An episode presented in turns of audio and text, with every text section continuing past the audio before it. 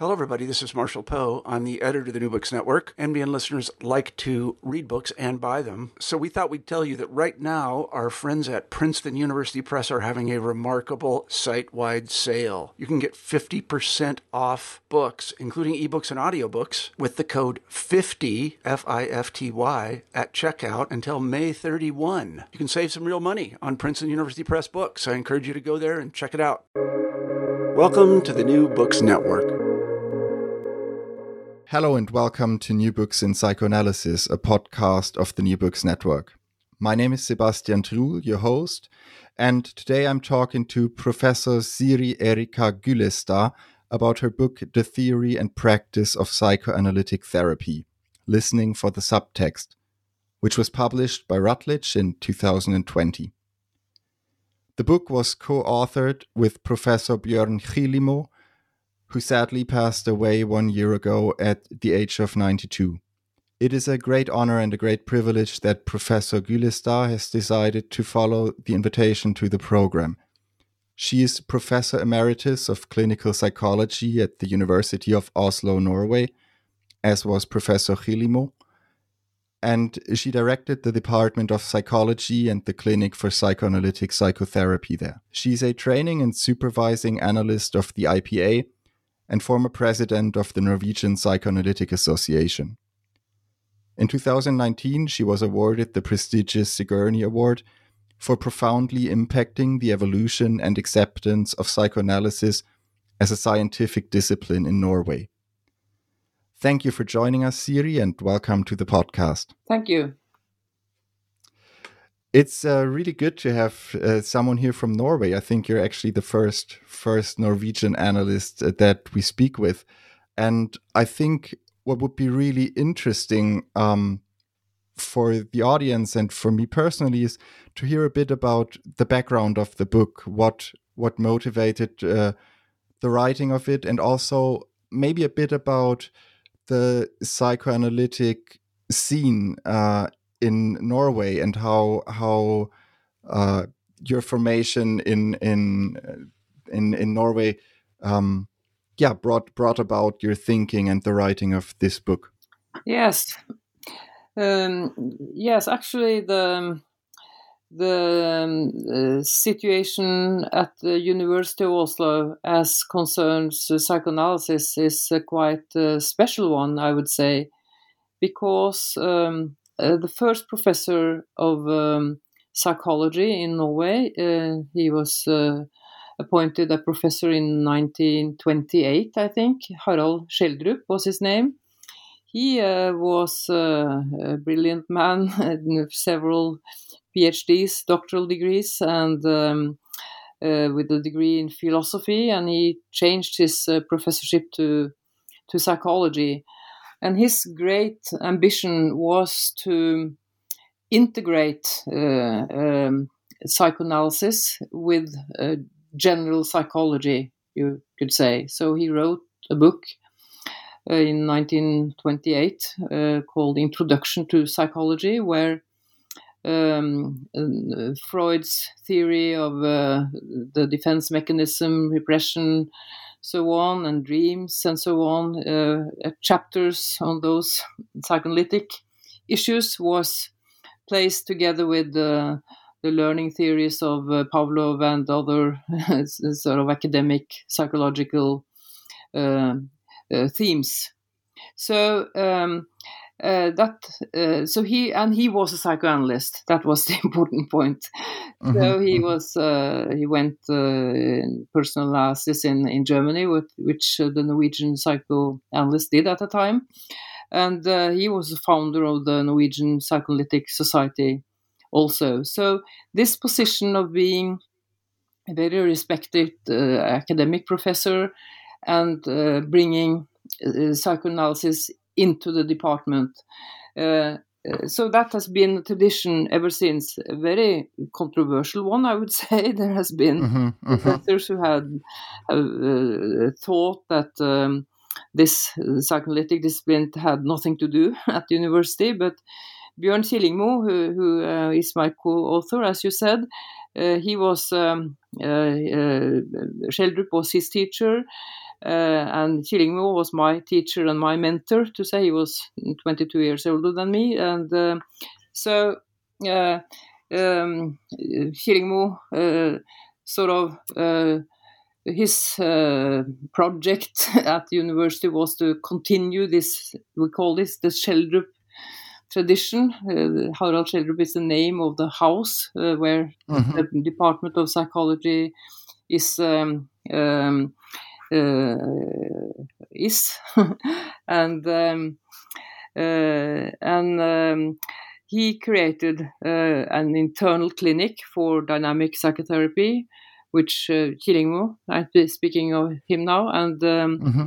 uh, sort of to to to create a clinical um, uh, clinical training within the psychology, uh, the the professional education of psychology, which is a six year in Norway. That's also specific, I think, um, because the after 2002.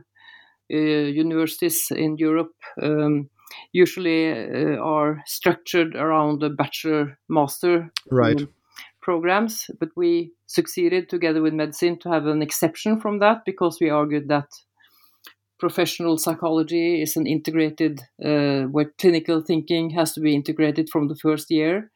So, um, yeah, so um, uh, like medicine and uh, in Norway. So um, we have succeeded. that has been my mm-hmm.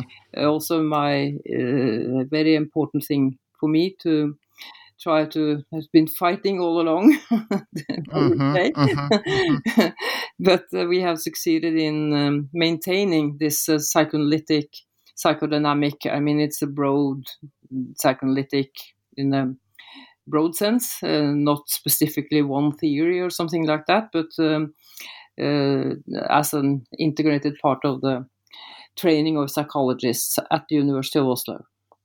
Right, right.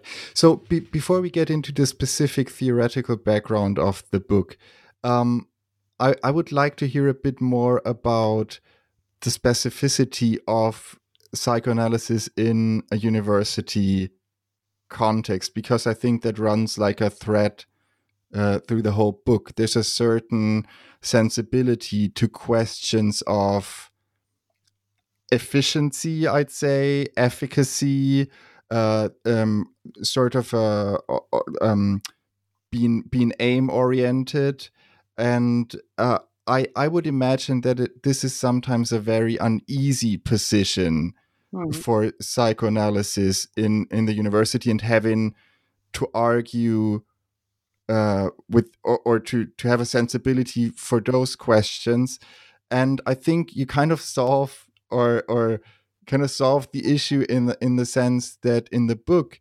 you make a differentiation between psychoanalysis as a culture and psychoanalytic therapy as a method mm. of treatment and I think that is a differentiation that to me seems born out of this exact position that you're in, right? Psychoanalysis in the academy. Could you say a bit more about that? Um, yes. Um, uh, I would say that the, the main um, uh, my main uh, position or main uh, the main thing is to look at um, uh, psychoanalysis as a depth psychological method, uh, mm-hmm. which, uh, in a, from the point of view of science, I would say that we have a method depth. the the uh, therapy room, the analytic room, is our laboratory, if you want, could say it like that, right? Uh, where we get access to data, if you use that uh, word from the research field, um, that um, are different from uh, the data that are accessed by other kind of uh, methods like experimental methods and so on. So um, uh, uh, psychoanalysis is, and you said psychoanalysis uh, as a treatment, and that is, a, of course, an, um, uh, a very important question.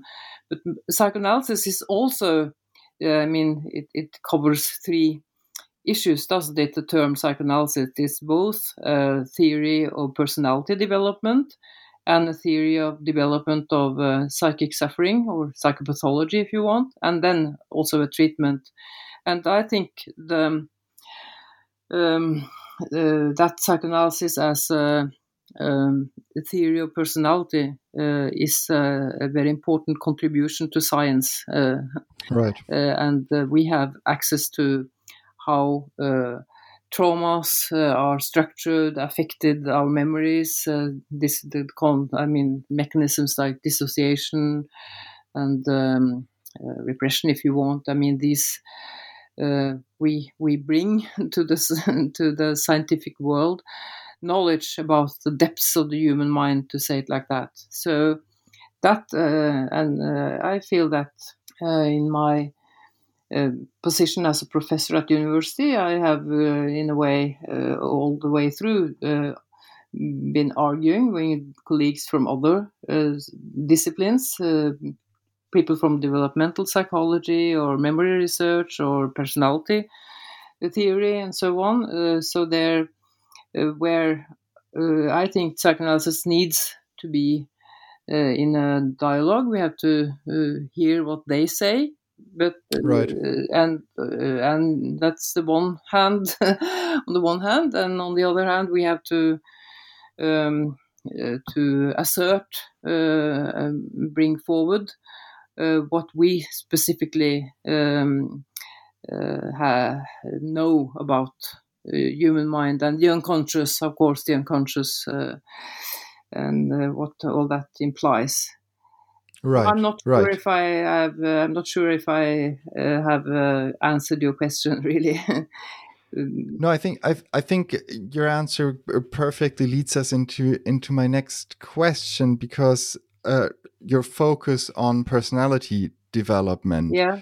is is something that is very central to the book, I think, and to the theory and technique you put forward mm. in the book uh, and you call that uh, relational oriented character analysis. Mm. Mm. Could you could you ex explain that that uh, the theory to us uh, that that's condensed in that term relational oriented character analysis? Yes. Uh, I appreciate that question because it's uh, it's central in the book, as you said.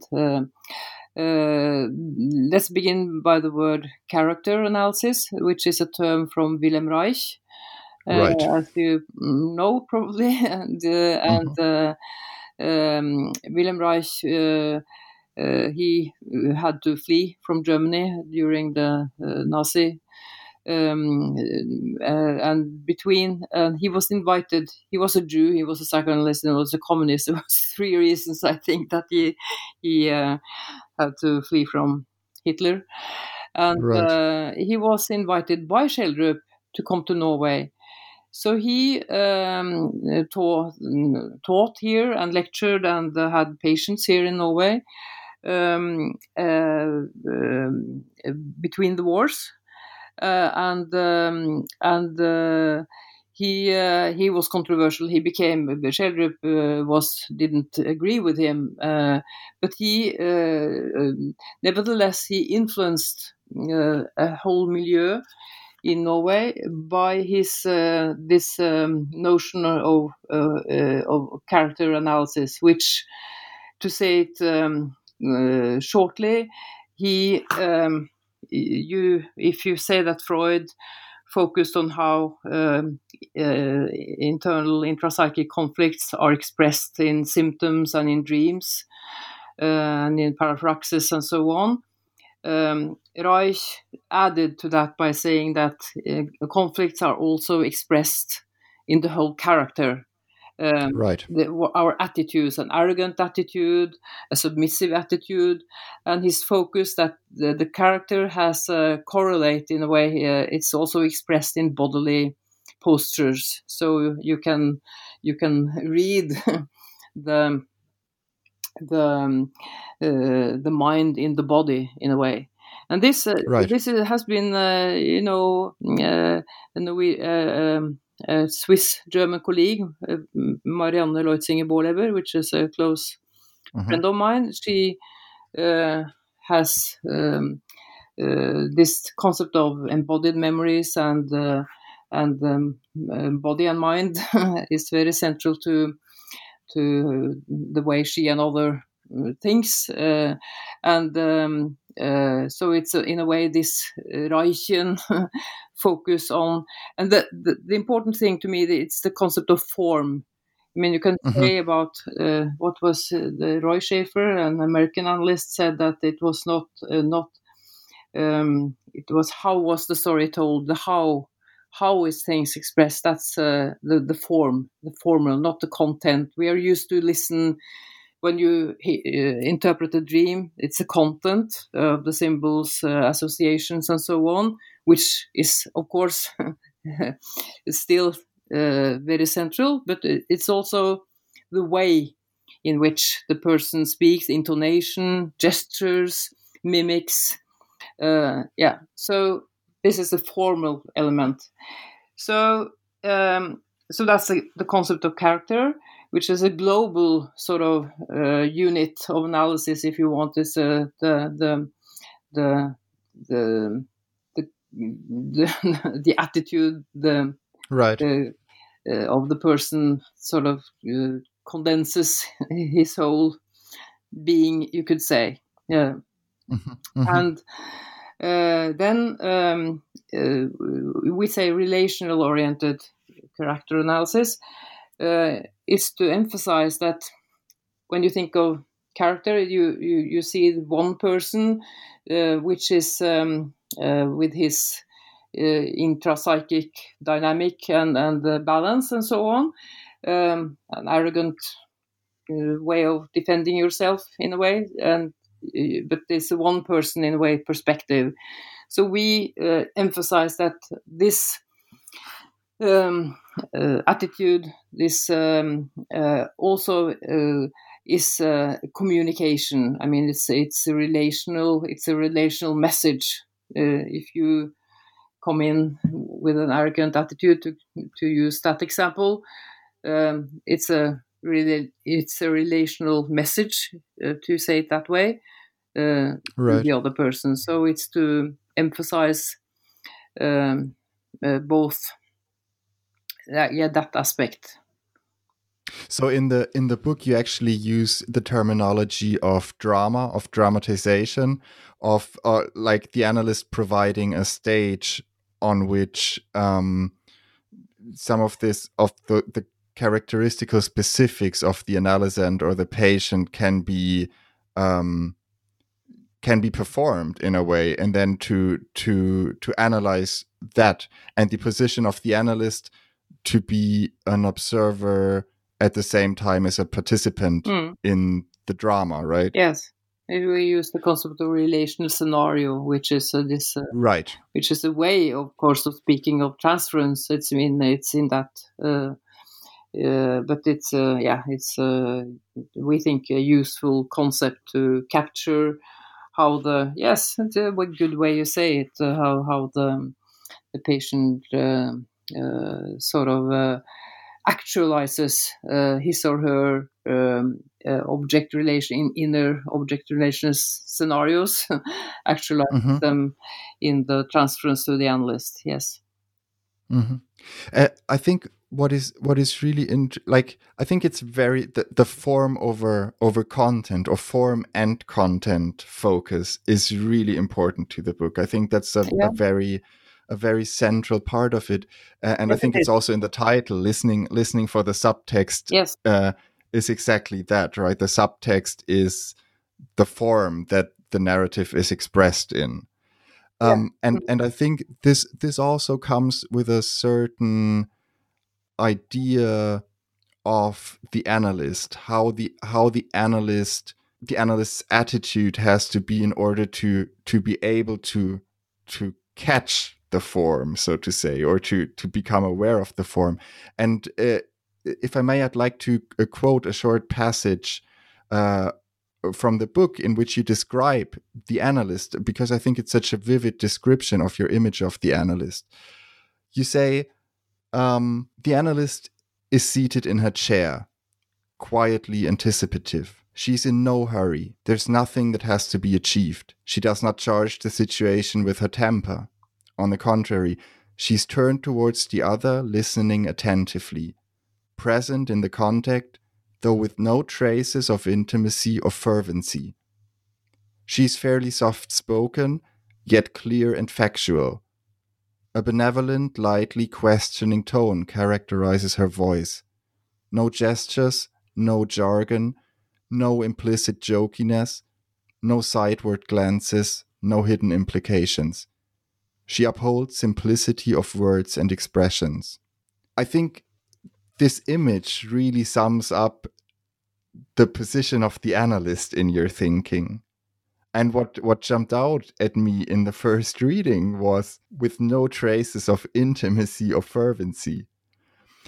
And I think I think that is something that many people will will stumble over. Why why why do you think it is important for the analyst to be like it says without traces of intimacy or fervency in in the consulting room?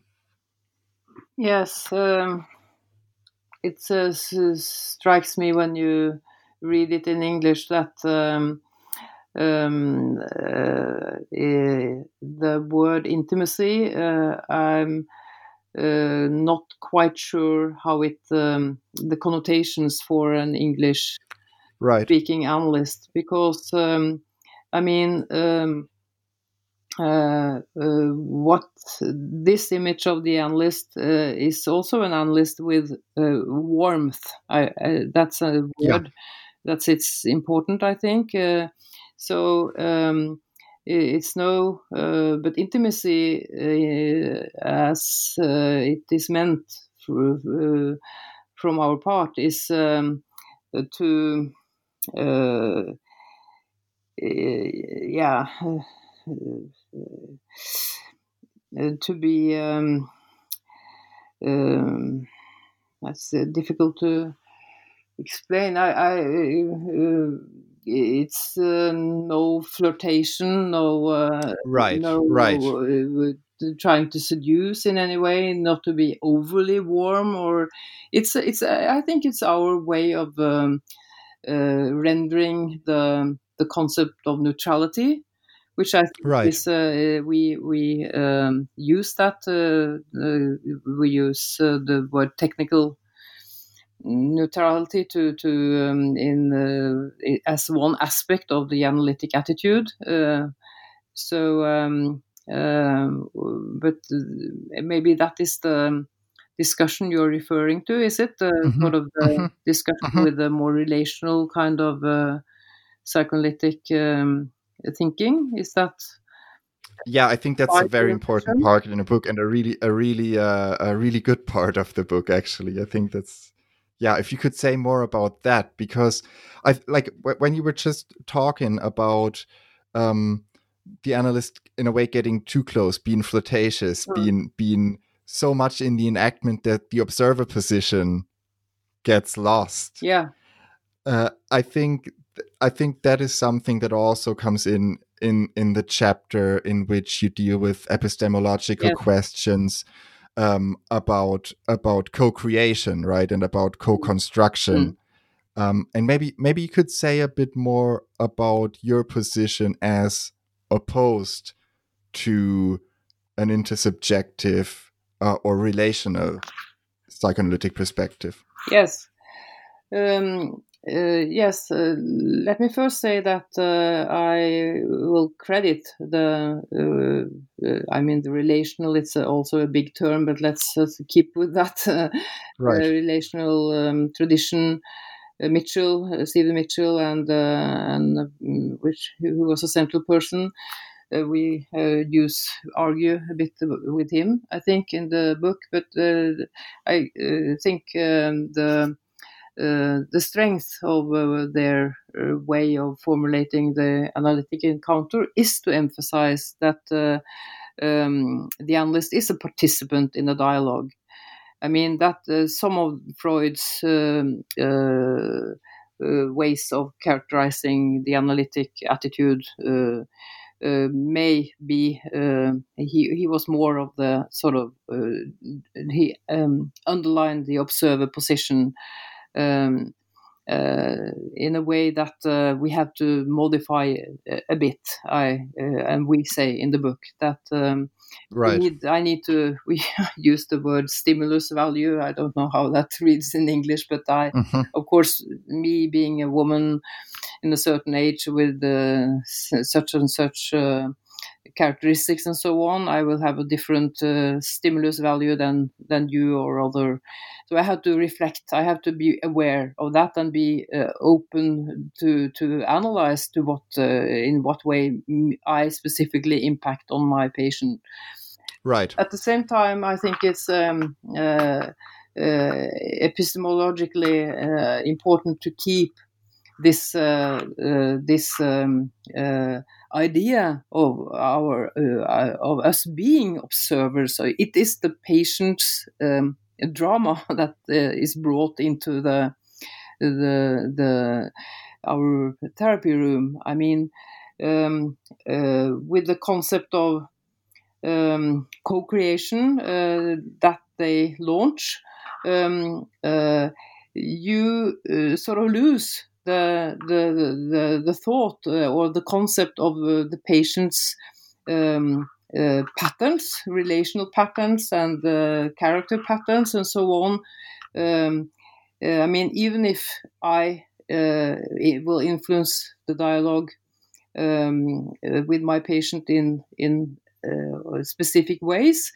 Uh, and you will have another way maybe we can in my opinion we can agree on uh, potentially be uh, in agreement uh, about characterizing how these patient's patterns are. Um, Right. So uh, I, uh, I, attended a conference uh, some years ago where there was a, the, um, a panel of um, some of the central relational uh, analysts, and they uh, one of them argued that with the the concept of co-creation, uh, as a consequence, you lose the the concept of transference. For if everything right. is a real interaction, there is no um, there is no point from which you can observe in a way what is repeated from the patient's right it's either either nothing or everything yeah. is transference like yeah the concept loses meaning in that context, yeah. right? Yeah, it, it, it does. Yes. So uh, in that that sense of intersubjectivity, uh, it's um, uh, it's a position where you uh, uh, uh, yeah you lose the the the possibility of thinking of the patient's material or, and of the more in a way scientific position of psychoanalytic personality uh, theory, I think.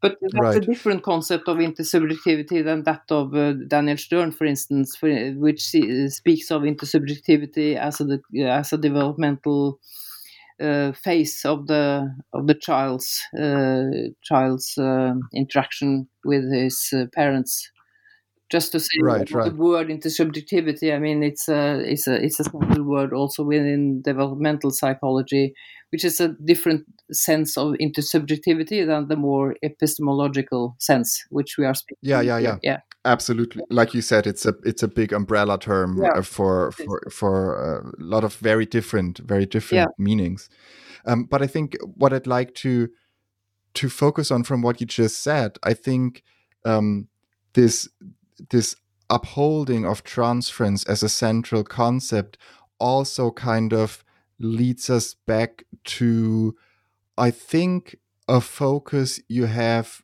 on on the patient's history but not in a narrow sense not in the sense of biographical history but more of a sense of like you were saying before embodied history, mm. effect, effective history that is played out uh, in the in the consulting room. Mm. And I think what I what I would like to um, refer to here about the book is your differentiation between uh, conflict on the one hand and deficit on the other hand as psychopathological agents, you could say. Mm, mm.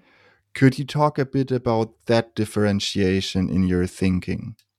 Yes, that uh, is a very central uh, distinction uh, that was introduced by my colleague. Uh, it's uh, it's um, uh, I had to honor him. he he mm-hmm. published an article in the International Journal in 1989 called "Conflict and Def- Conflict and Deficit Implications for Technique." Um, where the the concept of conflict is a more it's a, a, a, sort of a more psychological, developmental psychological way of speaking about um, pathology, which is more uh, um, uh, sort of uh, in um, uh, in line with the psychoanalytic way of thinking than the diagnostic way. That's an alternative when you speak of, of different, like Kernberg, different levels of right. personality organization. That's uh, another way, which may have its merits, maybe, but uh, but uh, here you sort of focus on um, uh, is deficit is. Uh,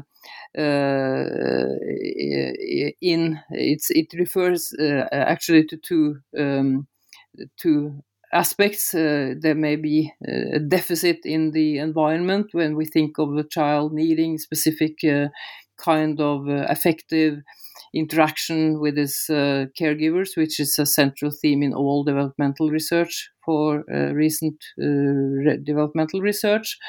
Uh, affect mirroring, Peter Fonagy, his research group, I mean, affect attunement, uh, Daniel Stern.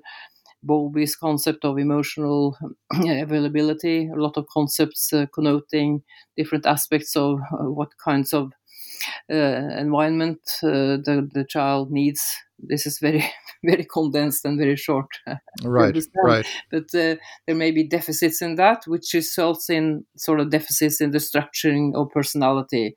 So, um, and the, the important an important implications uh, implication of, of, that concept is uh, when the person is uh, structured on this more with the i mean it's never either or. I mean all of us have, have sort of parts of us who are more in deficit and and uh, also there's also conflict. So there's no either or. That's a, an important thing to right. say but the important technical point is uh, and which i think it's one of the um, uh, contributions of, of Björn Killingmo first, and which we um, uh, continue in our common this this book that we are talking about here, um, is uh, that uh, when the person is in this existential deficit uh, mode uh, of being, the you are, he or she is not in a pos- psychological position to profit from more interpretation kind of interventions, which is our classical psychoanalytic tool, so to say. So the concept right. of affirmation, which uh, Killingmo also introduced and which we develop further also in the book, uh, is very central to my clinical, my analytic clinical thinking, uh, I will say. Um, uh, which uh, affirmation is another mode of intervention, like I said, um, which refers to the affirmation uh, of the validity of the subjective feeling of the of the patient. Right. I think that is that is very important. I think that is that is a point that is really like novel and and I think uh, really has to be underlined here. And I think for the listening audience, it would be really important to hear, like an ex- first an example maybe of of how a patient who is more in a because you were saying it's not it's not uh, either or it's not either deficit or conflict but you have you have this description of patients who are in a more deficit um, based, I don't know, situation problem yeah, at yeah. the moment of coming into the consulting room. How how would you describe that? What yeah. what what what is what is the feeling like of being with a patient uh, who's who's who suffered from de developmental deficits? Yeah, he, he, he or she might be um, in a way not aware that um, uh, let's say that my patient experienced me as uh, rejecting and uh, with a more and uh, with a patient on a more neurotic level he will at some uh, some uh, part of himself be aware that this is his um, projection in a way that i'm not necessarily all rejecting. So it, it, it is analyzable in a way whereas whereas um, a more deficit level uh, patient uh, will feel that I am. There's nothing to analyze in a way. He's not. Uh, he feels that I I am rejecting. In a way, right. I mean, the the Peter Fonagy's concept of mentalization, the the ability, it, it's. Um, parallel to that in a way that there is um, um, you can have an alliance with the patient potentially uh, about uh, sort of seeing how uh, uh, what it was that made him she uh, him or her feel that um, she felt rejected. Whereas um, uh, yeah, uh, so it's it's uh, this distinction of of if you can the as if um, uh, sort of aspect of your own that you can see that your representation of the other person is your representation right uh, but i would right. think uh, i would think i would uh, maybe it would be useful if i gave an example of what right uh, affirmation uh, may be and um, I like to use um, the example that Killingmo uses when he introduces. He wrote also an article called Affirmation, also in the International Journal, 1995, I think.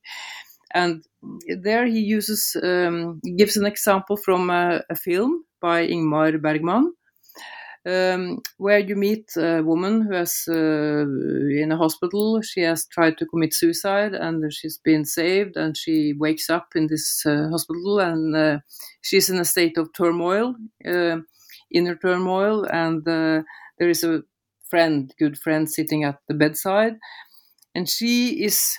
Sort of uh, in the same state of mind you imagine that made her want to to end her life, um, making her desperate.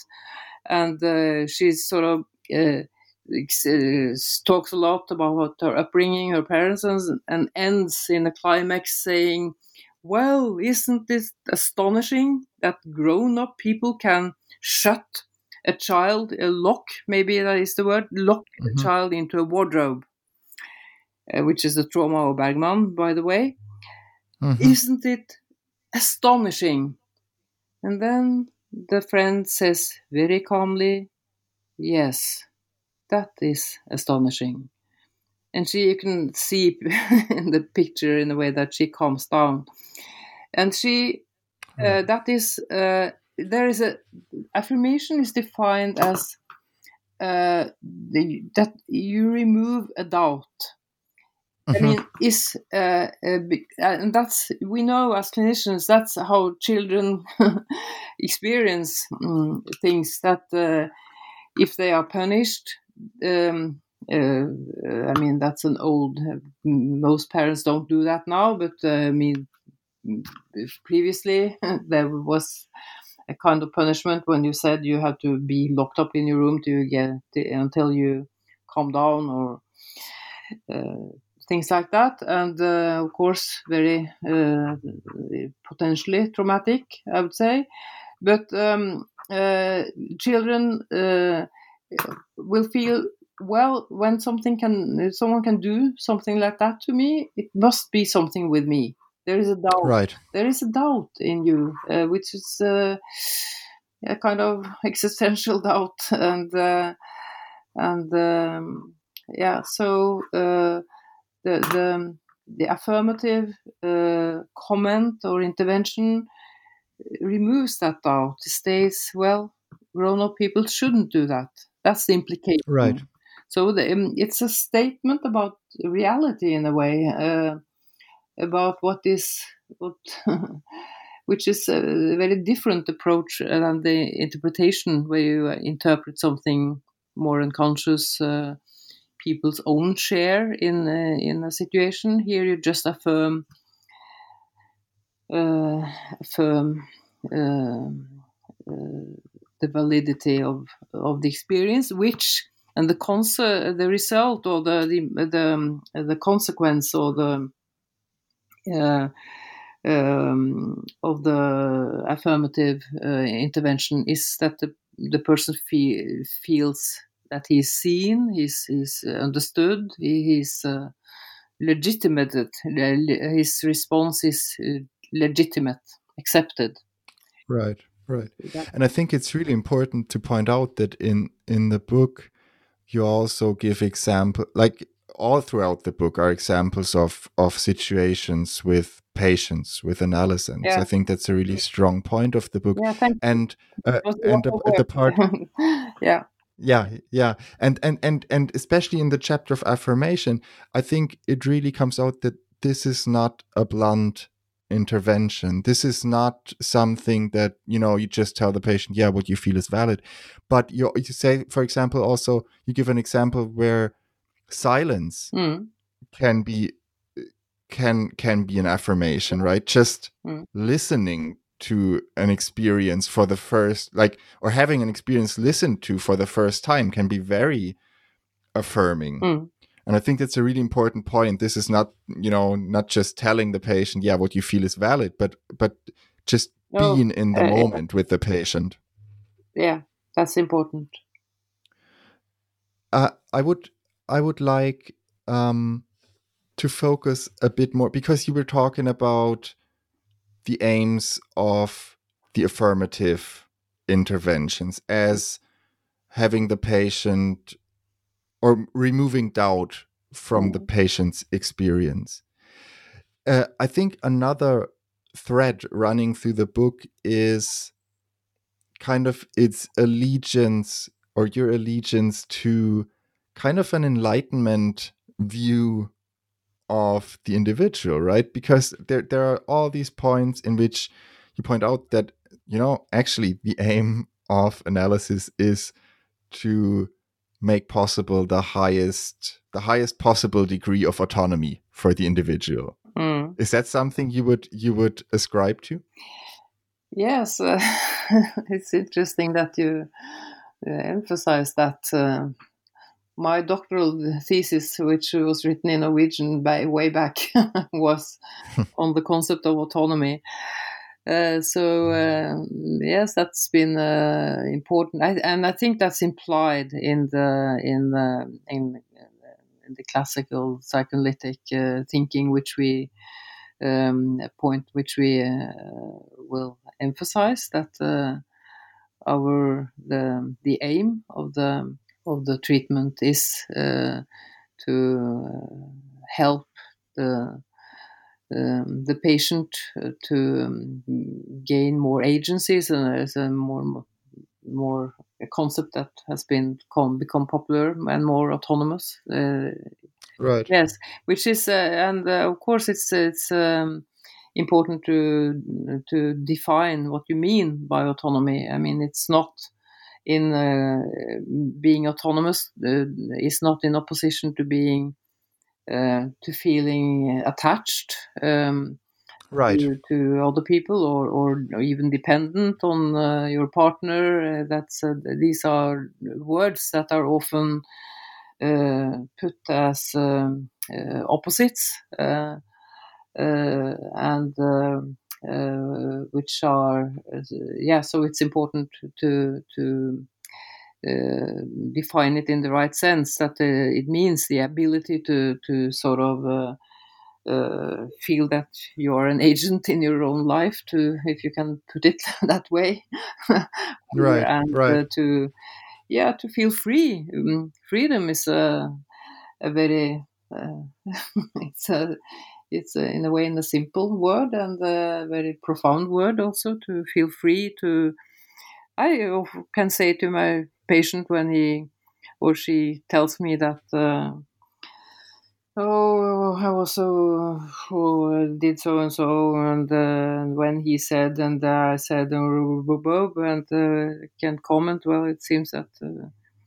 you felt very un, unfree. That uh, I, mm-hmm. I, don't know mm-hmm. if you say that in English, but I mean the freedom to be open, to be direct, to be uh, to speak directly to the persons that are close to you, and um, without too much. Um, uh, uh, yeah, you, you, we use. You, I noticed that um, in the when you you you quote uh, you quoted uh, our way of describing the analyst the word simplicity.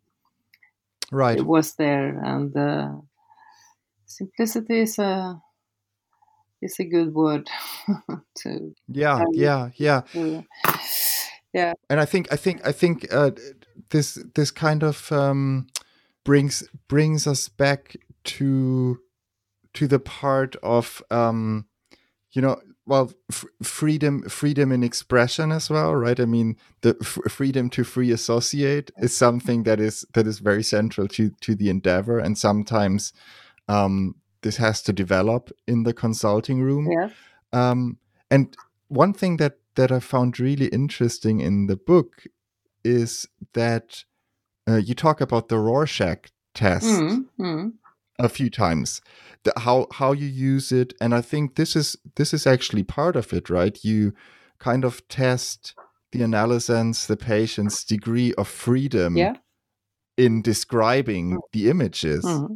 and i thought that was really interesting i i'm not familiar that, uh, with the rorschach that much but but i i found the way that you use it really really interesting mm-hmm. in in that sense in in kind of um testing the level of ego functioning in the sense of how free is a patient to talk about the experience of looking at this image. Mm, mm, mm. Yes, Rorschach is a marvelous method.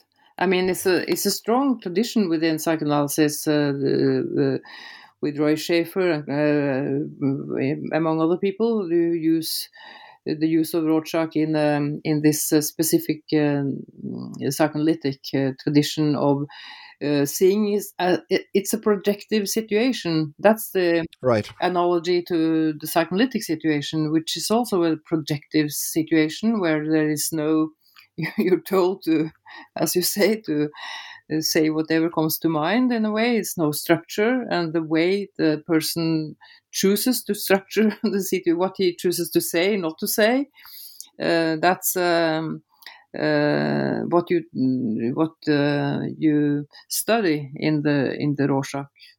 Björn Killingmo was a master of uh, interpreting Rorschach. That was really it, it's a kind of art to mm-hmm, mm-hmm. yeah, and uh, it's a method that um, test uh, where you you capture the underlying organizational the, the way the person organizes uh, his perception, his thinking, uh, and also the unconscious mind projected right. into the into the images that are unstructured, as you say.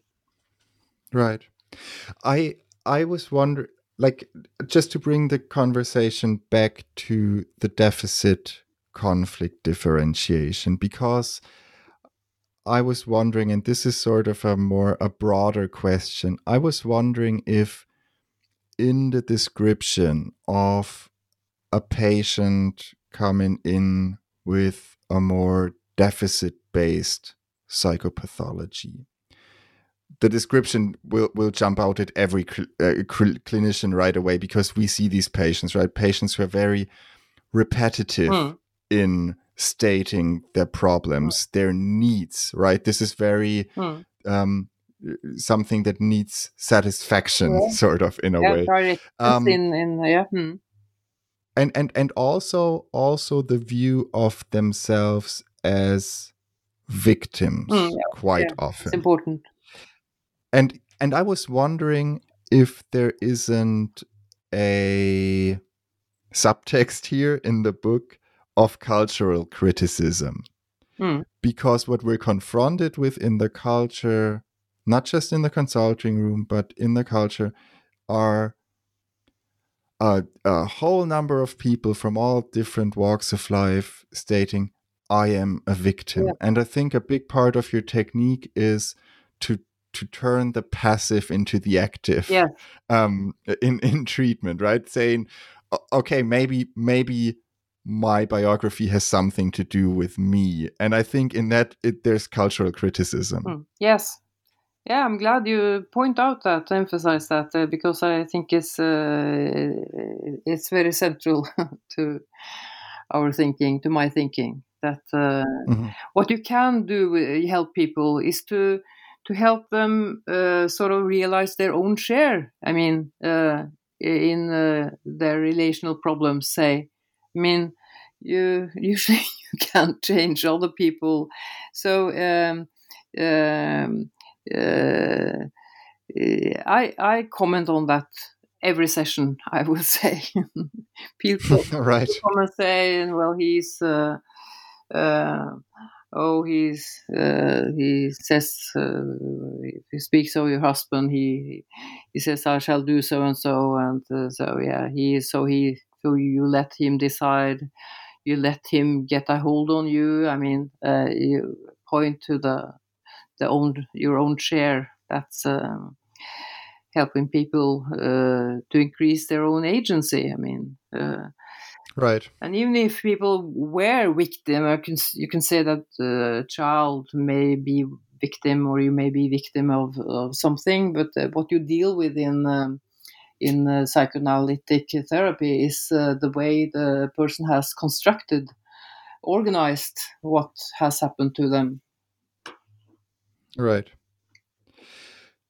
Well, Siri, we have been talking for the duration of a psychoanalytic hour. yeah, right. uh, and and I think it's time to to bring this to a close. Uh, I would like to thank you very much for talking with me today, and I think uh, this conversation will be of real interest to our audience. Um, just before we end, um, maybe you'd like to tell us what you're working on at the moment, and if if we can expect uh, maybe another book, or or what kind of papers are you working on at the moment? Yeah, um, my most recent article was um, uh, an article I called "The Otherness of Sexuality," uh, Right. and um the ex- exploring the, the conflicted nature of drive and uh, object choice. so that Mhm. has been uh, uh, an issue which I uh, used to work with when I was uh, younger, and which has uh, come back to me. So now I'm working on a, a book in Norwegian on Oh wow! on this uh, inherent uh, conflicted nature in us between on the one side the the, uh, the drive i mean the passion uh, the seeking for for um, lust and uh, excitement and uh, the other uh, need uh, fundamental need for for attachment and uh, and something familiar which we call a base or a home And Right. also in my clinical practice and uh, I mean in life, you see a lot of people who struggle with sort of uniting the two uh, needs. so that's my my most recent project. Yes. Oh, this should be really interesting. I hope I hope it gets translated to English so we can Yeah. have another another conversation. That'd be really nice. Okay. Well, thank you very much, Yeah, Siri. thank and you uh, for asking me to come. Mm. Sure, sure. I really enjoyed the conversation, and yeah, maybe we'll get to talk again Yes. some other time. Thanks very much. Thank you. Bye bye. Bye bye.